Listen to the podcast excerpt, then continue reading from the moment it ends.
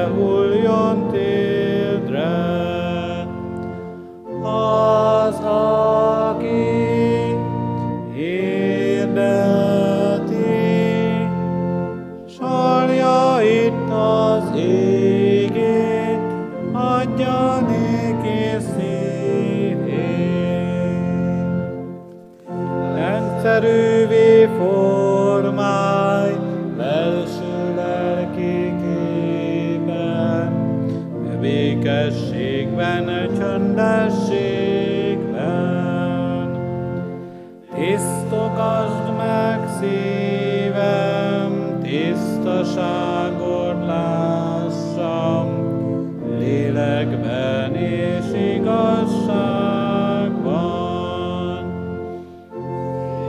Lámán vinnék fel, szalassak sasszám,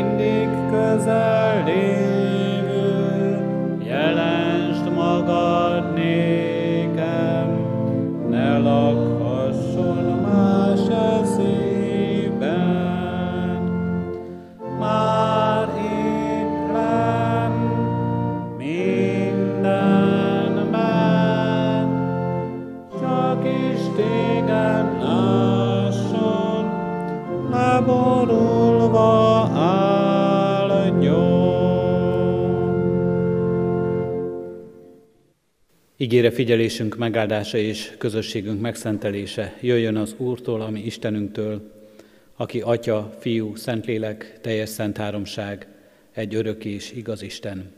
Amen. Imádkozzunk. Találkozni jöttünk veled, Urunk Istenünk, mennyi édesatyánk, és köszönjük, hogy Te el is készítetted ezt az alkalmat, és ígéretet szerint itt vagy közöttünk. Itt vagy közöttünk az igében, és találkozhatunk igazságoddal és tanításoddal, itt vagy közöttünk lélek által, és szembesítesz minket, Urunk Istenünk, az igében, ami életünkkel, és megmutatod a Te szentségedet, hatalmadat, szeretetedet. Köszönjük, Urunk Istenünk, hogy ebbe a szeretet közösségbe hívsz, vonsz és vársz minket életünk minden idejében. Állunk és magasztalunk, Urunk Istenünk, hogy elkészítetted nekünk most ezt az órát, ezt a közösséget veled és egymással. Adorunk, hogy valóban megújuljon és meggazdagodjon életünk ebben. Meg tudjunk újulni, Úrunk Istenünk, a hitünkben, a bizalomban, az elköteleződésben, a hozzád való közösségünkben. Adorunk, hogy tudjunk növekedni ebben a hitben, és adorunk, hogy meg tudjon újulni az életünk abban a közösségben, akik most itt együtt vagyunk, egy gyülekezet közösségében, a testvéri szeretetben, egymás elfogadásában, egymás terhének hordozásában. Mindezekhez kérjük, Urunk Istenünk, tőled az erőt, az útmutatást és a vezetést most is, igéd és lelked által. Amen. Kedves testvéreim, hallgassátok meg Istennek azt az igéjét, amelyet ma este az ő segítségével hirdetni kívánok közöttetek, amint írva található Jobb könyvének 42. részében, az első öt versben. Isten igéjét nyitott szívvel hallgassuk meg. Jobb ekkor megszólalt, és így felelt az Úrnak. Tudom, hogy mindent megtehetsz, és nincs olyan szándékod, amelyet meg ne valósíthatnál. Ki akarja eltakarni örök rendemet tudatlanul, kérded. Valóban olyasmiről szóltam, amit nem érthetek. Csodálatosabbak sem, hogy felfoghatnám. Hallgass meg, hadd beszéljek, kértem. Én kérdezlek, te meg oktas engem, felelted erre. Eddig még csak hírből hallottam rólad, de most saját szememmel láttalak. Ezért visszavonok mindent, bűnbánatot tartok porban és hamuban. Eddig Isten írott igéje. Kedves testvéreim, Jobb könyve a Bibliában a tanítói könyvek közé sorolandó, a bölcsesség irodalom kategóriájába tartozik. Az egész ókori világ tanító filozófi, filozófikus írásai között is egy gyöngyszem, melynek párjait megtalálhatjuk az egyiptomi, a babiloni, a görög írásokban is. A történet és a történethez kitalált alak egy jól megszerkesztett mű része, a kor elvárásainak megfelelően, például a barátok beszédeiben tükrözve azokat a véleményeket, amelyeket akkor összegyűjtöttek a bölcsek, az okosak, leírtak és átörökítettek. Egy filozófikus mű. Nagyon szeretem ezt a könyvet, és szeretném, talán ki ne szeretné megérteni azt, amit jó megértett, és amelyet most ez a mai ige szakasz elénk tárt, és amit megélt, de ki ne szeretné ezt úgy megérni és megérteni, hogy abban ne legyen annyi szenvedés, annyi szörnyűség, mint ami ennek a történeti alaknak osztály részül jutott. Lehetséges az? Vagy nem tudjuk ezt így megkapni, ahogyan, csak úgy, ahogyan jobb. Nem szerezhetjük meg ezt olcsón, csupán az ígére figyelve, csupán valamilyen tanítást átvéve, mert át is kell ezt élnünk, el kell szenvednünk. Ez is kiderül ebből a könyvből. Milyen tanításokat kapunk Jobb könyvéből? Az első és a legfontosabb tanítás az egész könyvben ez sugárzik, hogy az Isten kérdés, az ember és az Isten kapcsolata, az az ember számára egy egzisztenciális kérdés. Az egész létünket, életünket, életünket és halálunkat meghatározó kérdés az Istennel való kapcsolatunk és az Isten dolga az életünkben. Az Isten kérdés számunkra, akár úgy, hogy van, és mi az akarata az életünkben, akár úgy, hogy tagadjuk létét, és küzdünk ellene az egész egzisztenciánkat, az egész létünket, az egész emberségünket, egész valónkat meghatározó kérdés. Az, ennek a könyvnek az egyik legfontosabb üzenete ez. A második a szenvedés kérdése, mint a fő téma, amely végig vonul ebben a könyvben, és ezen keresztül is, ha Isten jó és mindenható, hogyan lehet gonosz a világban, ez a teodícea nagy, örök és talán igazán megválaszolhatatlan kérdésének legegyszerűbb megfogalmazása. Ha Isten jó és mindenható, hogyan lehet gonosz a világban? Ennek az egyik hagyományos feloldása az, hogy Isten valamilyen nagyobb, jó érdekében engedi meg, hogy ez a gonosz jelen legyen. A bibliai József egyetlen mondatban foglalja össze ezt az érvet, amikor testvérei védkének az értelmére mutat rá. Ti rosszat terveztetek ellenem, de Isten terve jóra fordította azt, hogy úgy cselekedjék, ahogyan az ma van, és sok nép életét megtartsa. Valami nagyobb jó, amit mi nem látunk, mert mi most csak a kicsit és a rosszat látjuk valami nagyobb jó és nagyobb terv, amit mi nem értünk és fel sem foghatunk.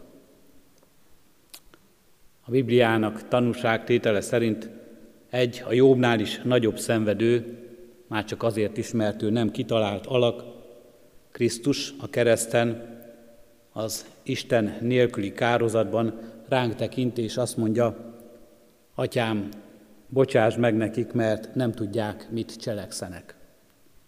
Valami nagyobb terv, valami nagyobb jó részeként nyilatkozik meg Krisztus, és látja, látja rajtunk embereken, akik a keresztre juttatják, hogy nem értik, nem tudják, nem láthatnak bele, mert titok számukra, elrejtett előlük, mert nem foghatják föl, mert emberi észsel nem láthatják át. Jobb és Isten párbeszéde a mai ige szakaszban így kezdődik, ki akarja eltakarni örök rendemet tudatlanul, kérdezi Isten. Jó pedig belátja, hogy olyasmiről beszél, amit bizony nem érted. Isten szándékait és útjait kifürkészni, megérteni számára teljesen lehetetlen. És egy következő tanítás van ebben, az, hogy Isten nem vitázik jobbal valójában. Ő egy szuverén úr, szabadon cselekszik. Senki sem kérheti őt így ebben számon. Isten nem vitatkozik jobbal, hanem Isten kijelent. Kijelenti az ő szabadságát, az ő hatalmát, minden hatóságát, kijelenti akaratát, és megmutatja ezt jobb életében, a beszélgetésekben, a hozzáfűzött kérdésekre adott válaszában kijelent és véghez viszi akaratát, és a másik, amiről jobb tanít minket, hogy ezt ki kell várni. Eljön az idő, amikor az ember ezt megérteti. Sokszor ez egy hosszú és gyötrelmes és nehéz út, de mégis elérkezik az idő, amikor ez mindenki számára nyilvánvaló lesz. Ahogyan a Krisztusban mondott, most még nem értik, hogy mi történik, de mégis eljön az idő, amikor megérthetik az emberek, és megérthetjük mi is, hogy Krisztus ott a kereszten mire is gondolt, amikor a megbocsátást említette. Amikor azt mondja, hogy ők most még itt nem tudják, hogy mi ez az áldozat, mit is jelent igazából ez a kereszt halál, amit most látnak, de nem látják értelmét, célját, végső tervben kibontakozását. Ki, akar, ki akarja eltakarni örök rendemet tudatlanul? Kérdezi Isten Jobbtól. Az örök rend az Istentől való célszerűség, az ő tervét jelenti, amelyel Isten ezt a világot kormányozza. Valami felé, egy cél felé, önmaga felé. Ez a rend jelent meg már a világ teremtésénél, melyben látjuk mindennek megvan a maga helye, és minden valamiképpen Isten terveit tudja szolgálni. Az élet és a halál is, a jó dolgok, de a rosszak is.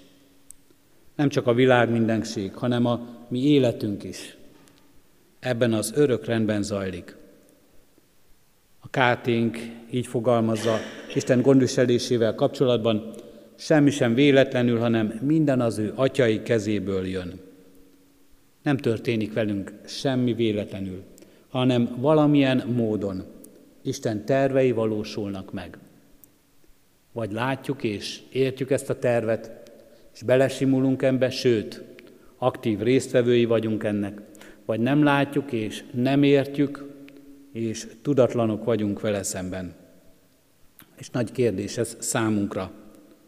Minden nap újra és újra kérdés lesz számunkra.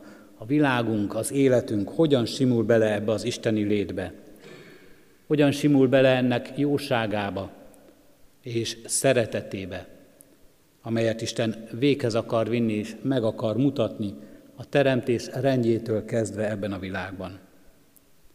Vajon ott tudjuk-e magunkat Isten atyai kezében, és tudunk-e mindent, nem csak a jót, de a rosszat is, ez szerint elfogadni, és igazából az Isten mértéke szerint jónak és rossznak tekinteni dolgokat, nem úgy, ahogyan azt mi éppen gondoljuk, ahogyan az pillanatnyi érzésünk szerint nekünk jó vagy rossz. A szörnyűségek és a szenvedések rendetlenségét látjuk ebben a világunkban. Rendetlenné váltak ezek. Néha ok-okozat van szörnyűség és szenvedés között. Látjuk, hogy minek az oka lett, milyen okból következett az, amit elszenvedünk. Egészségtelen életet élünk, és beteggé válunk. Megvan az oka ennek. Máskor talán egészen egyértelműen tudjuk, hogy van valami célja a szenvedésünknek. Hogy valamit próbál kiálljunk, hogy valamivel nemesebb legyen a hitünk, megértsünk valamit általa. De rendetlenség van ebben, mert nem mindig látjuk mögötte az okot. Nem mindig azt érezzük, hogy az szenved, aki megértemli. Az gyötrődik, akinek megvan az oka rá. És nem is látjuk sokszor a célt, az értelmét mindenben. Mert arra is tanít minket Jobb könyve is, hogy mindez nem ismereti kérdés, melyet logikusan meg tudnánk érteni, ki tudnánk következtetni, és így el tudnánk fogadni, megmagyarázva önmagunknak. Sokkal inkább érzelmi kérdéses számunkra, és valami nagyobb, rajtunk túlmutató erőben, célban és tervben nyerhet értelmet. Mit tudunk hát vele kezdeni akkor, amikor éppen benne vagyunk, amikor éppen a gödör mélyén ülünk, amikor éppen a halál völgyében járunk, amikor szenvedünk. Mindennek megértése, és nem is jó szó így, ez a megértés, sokkal inkább elfogadása, nem ismeret, tudás által lesz a miénk, hanem azt mondja ez az ige szakasz jóban keresztül, hanem bizalomból születik meg, amit mi hitnek nevezünk. Tudás, ismeret és bizalom. Bizalomból születhetnek meg ennek elfogadása, és nem ismeretből. Milyen út vezet ehhez a hithez, ehhez a bizalomhoz? Amit jobbnak meg kell tanulnia, ebben az ige szakaszban azt halljuk először a csend.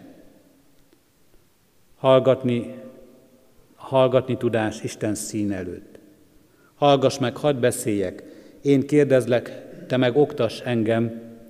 Ugyan ez a mondat előbb Istentől hangzik el, és mégis Jobbot teszi a helyére, mert mintha Jobb tanulta volna meg, és ő mondja Istennek. Én kérdezlek, te meg oktass engem. Jobb inkább a szájára teszi a kezét, nem beszél többet, hogy meghallja azt, amit Isten akar mondani. Milyen gyakori hibánk, hogy mindig mindent meg akarunk magyarázni. Sőt, úgy gondoljuk, meg is tudunk mindig mindent magyarázni. Mindig beszélünk, védjük az igazunkat, emberek ellen, Isten ellen, mindenki ellen kiállva, és mindig a miénk kell, hogy legyen az utolsó szó. Sőt, nem csak megmagyarázzuk a dolgokat, de ki is oktatjuk egymást. És mindenben úgy érezzük, hogy igazunk van, vagy megtalálhatjuk az igazságunkat. Ennek a három estének, amelyen készülünk az úrvacsorára, az volt a címe, lelkészek között ezt a címet adtuk egymásnak, egymás között, hogy találkozás Istennel. Így volt a csütörtöki este alkalmán Isten találkozása Mózessel az égő csipkebukorban előttünk ebben a történetben. A tegnapi napon Pálapostól megtérése történetében, Pálapostól találkozása, feltámadott Krisztussal. És itt ebben a történetben így látjuk most jobb találkozását Istennel. Mert ez az út vezet a bizalomhoz és a hithez a személyes találkozás ajándéka és lehetősége az Istennel. És valójában Jobbnak erre volt a legnagyobb szüksége. Ezt látjuk ebben a könyvben. Erre a személyes találkozásra, mert ez vezet el végül a lelki megbékéléséhez. Ez a személyesség, ez a találkozás. Nem az a sok magyarázat, amit barátoktól kap, nem az a sok fejtörés, amelyel ő gondolja el az Isten dolgait, nem az a sok szenvedés, amelyben próbát kiállva talán megállhat, hanem ez a személyes találkozás, ez a közvetlen kapcsolat. Eddig csak hírből hallottam rólad, de most saját szememmel láttalak. Csak hírből hallottam rólad. Igen, tudjuk, Jobb történetének elején azt halljuk erről az emberről, hogy egy nagyon bölcs és Isten félő ember volt. Tehát nagyon sokat tudott Istenről. Nagyon sok ismerete volt róla. Mennyi információ. De hát ebben a világban mi is, magunk is így látjuk, és így keresünk, így ítélünk meg embereket, és talán minket is így ítélnek meg. Sok információ vagy kevés információ, attól függ, hogy éppen mi jut el másokhoz rólunk, képet alkotnak rólunk, ítéletet mondanak fölöttünk. És valljuk meg őszintén, ezt Istennel is megtesszük mi. Milyen információ is, mennyi jut el hozzánk az Istenről. Ez alapján képet alkotunk Istenről, és ítéletet is mondunk felette. Egy könyörtelen, zsarnok Isten, aki engedi, hogy szenvedjen ez a világ, és szenvedjenek benne még ártatlanok is. Egy mindenható Úr, aki mindent fölülír, és aki mindent a kezében akar tartani. Sorolhatnánk sok-sok információt, mi mindent gondolnak az emberek Istenről is, mi magunk is a hívő életünkben, akár nem is mindig ugyanaz gondolva az Istenről, egy-egy élethelyzetben más és más gondolva róla. De azt mondja, eddig csak hírből hallottam rólad, de most saját szememmel láttalak. Mennyiben más saját szemünkkel látni, közvetlen tapasztalást szerezni emberekről is, akit valóban ismerünk, aki mellettünk van, aki mellettünk él. Mennyiben más képet alkothatunk róla, mennyivel több ez, mint amit csak azok tudnak róla, akik hírből ismerik őt.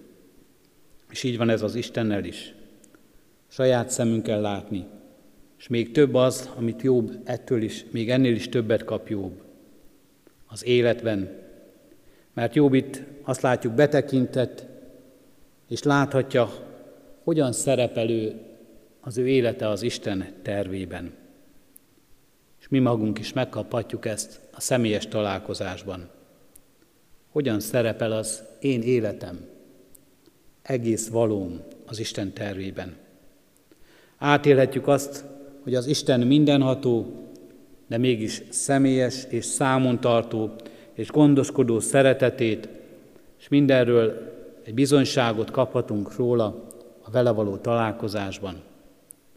Megkaphatjuk ezt az egész életünkre nézve, meglátva a szenvedésben és a sikerben, meglátva a sírásban és az örömben, az egyértelmű és az érthetetlen dolgainkban is szembesülve, ha, ezt, ha ebben minden, minden ott van az Isten, és ott látjuk, hogy jelen van az életünkben.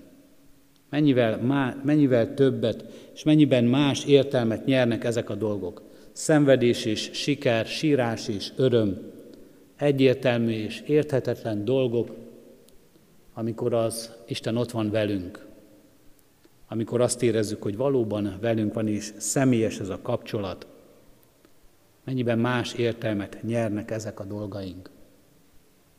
Ez a hitnek a csodája, ez a hívő embernek a csodája, létének csodája ebben a világban, és ez lehet a mi hívő életünknek nagy bizonyságtétele. Ezt a személyességet semmi más nem pótolhatja Istennel való kapcsolatunkban.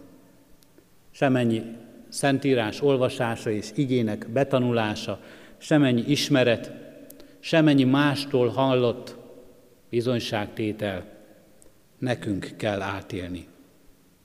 Nem elégedhetünk meg másodkézből vett információkkal Istennel kapcsolatban.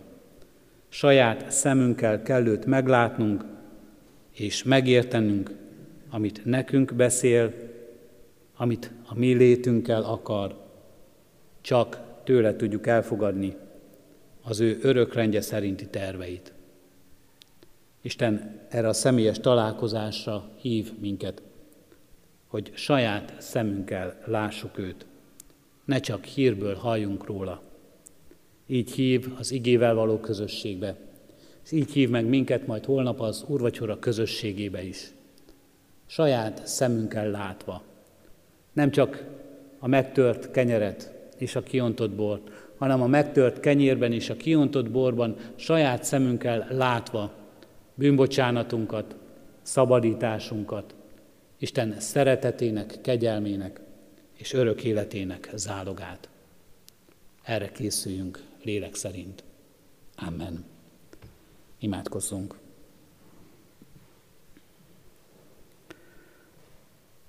Köszönjük, Urunk Istenünk, azt a személyességet, amely el akar érni minket, és amelyben meghívsz. Áldunk és magasztalunk, hogy van erre lehetőségünk. Köszönjük, hogy nem elfordulsz tőlünk, bűneinktől, szentségtelen és igaztalan életünktől, nem utálattal tekintesz ránk, hanem szeretettel és kegyelemmel. És így köszönjük, Urunk Istenünk, amit elkészítettél nekünk a veled való közösségben, a szabadításban, az üdvösségben, a Te országodban. Addurunk, hogy hálatelt szívvel és örömmel lépjünk ebbe a közösségbe, őszintén és teljesen tárjuk föl előtted életünket, és tegyük a kezedbe azt, mert ott van igazán jó helyen. Kérünk és könyörgünk, Urunk Istenünk, növeld a mi hitünket, bizalmunkat, mindabban, amit nem értünk, amit nehezen fogadunk el. Kérünk és könyörgünk, Urunk Istenünk, adj szabadulást a szenvedésekben, a gyötrődésekben és a kétségekben élőknek. Vedd el a félelmeinket, vedd el, Urunk Istenünk, a bizalmatlanságunkat, a hitetlenségünket. Sejére add a Te ajándékaidat, add a veled való közösséget, add a megszentelődést, add, Urunk, a Te követésedet, a hitet és az abban való növekedést. Hallgass meg, kérünk Jézus Krisztusért. Amen. Krisztustól tanult imádságunkat együtt és fennállva mondjuk el. Mi atyánk, aki a mennyekben vagy, szenteltessék meg a te neved. Jöjjön el a te országod, legyen meg a te akaratod, amint a mennyben, úgy a földön is. Mindennapi kenyerünket add meg nékünk ma, és bocsásd meg védkeinket, miképpen mi is megbocsátunk az ellenünk védkezőknek. És ne vigy minket kísértésbe, de szabadíts meg a gonosztól, mert Tiéd az ország, a hatalom és a dicsőség mind örökké. Amen. Az Istennek békessége, amely minden értelmet felülhalad, meg fogja őrizni a ti szíveteket és gondolataitokat a Krisztus Jézusban. Amen. Foglaljunk helyet testvérek, szeretettel hirdetem, hogy a holnapi napon minden istentiszteleti alkalmunkon az úrasztalát megtelítjük, és úrvacsora közösségébe hívjuk és várjuk a gyülekezet tagjait. Zárásként a 32. Zsoltárunkat énekeljük, a 32. Zsoltárunknak első és negyedik versét. Az első vers így kezdődik, ó mely boldog az oly ember éltébe, akit az Isten bevet kegyelmébe. Az első és a negyedik verseket énekeljük.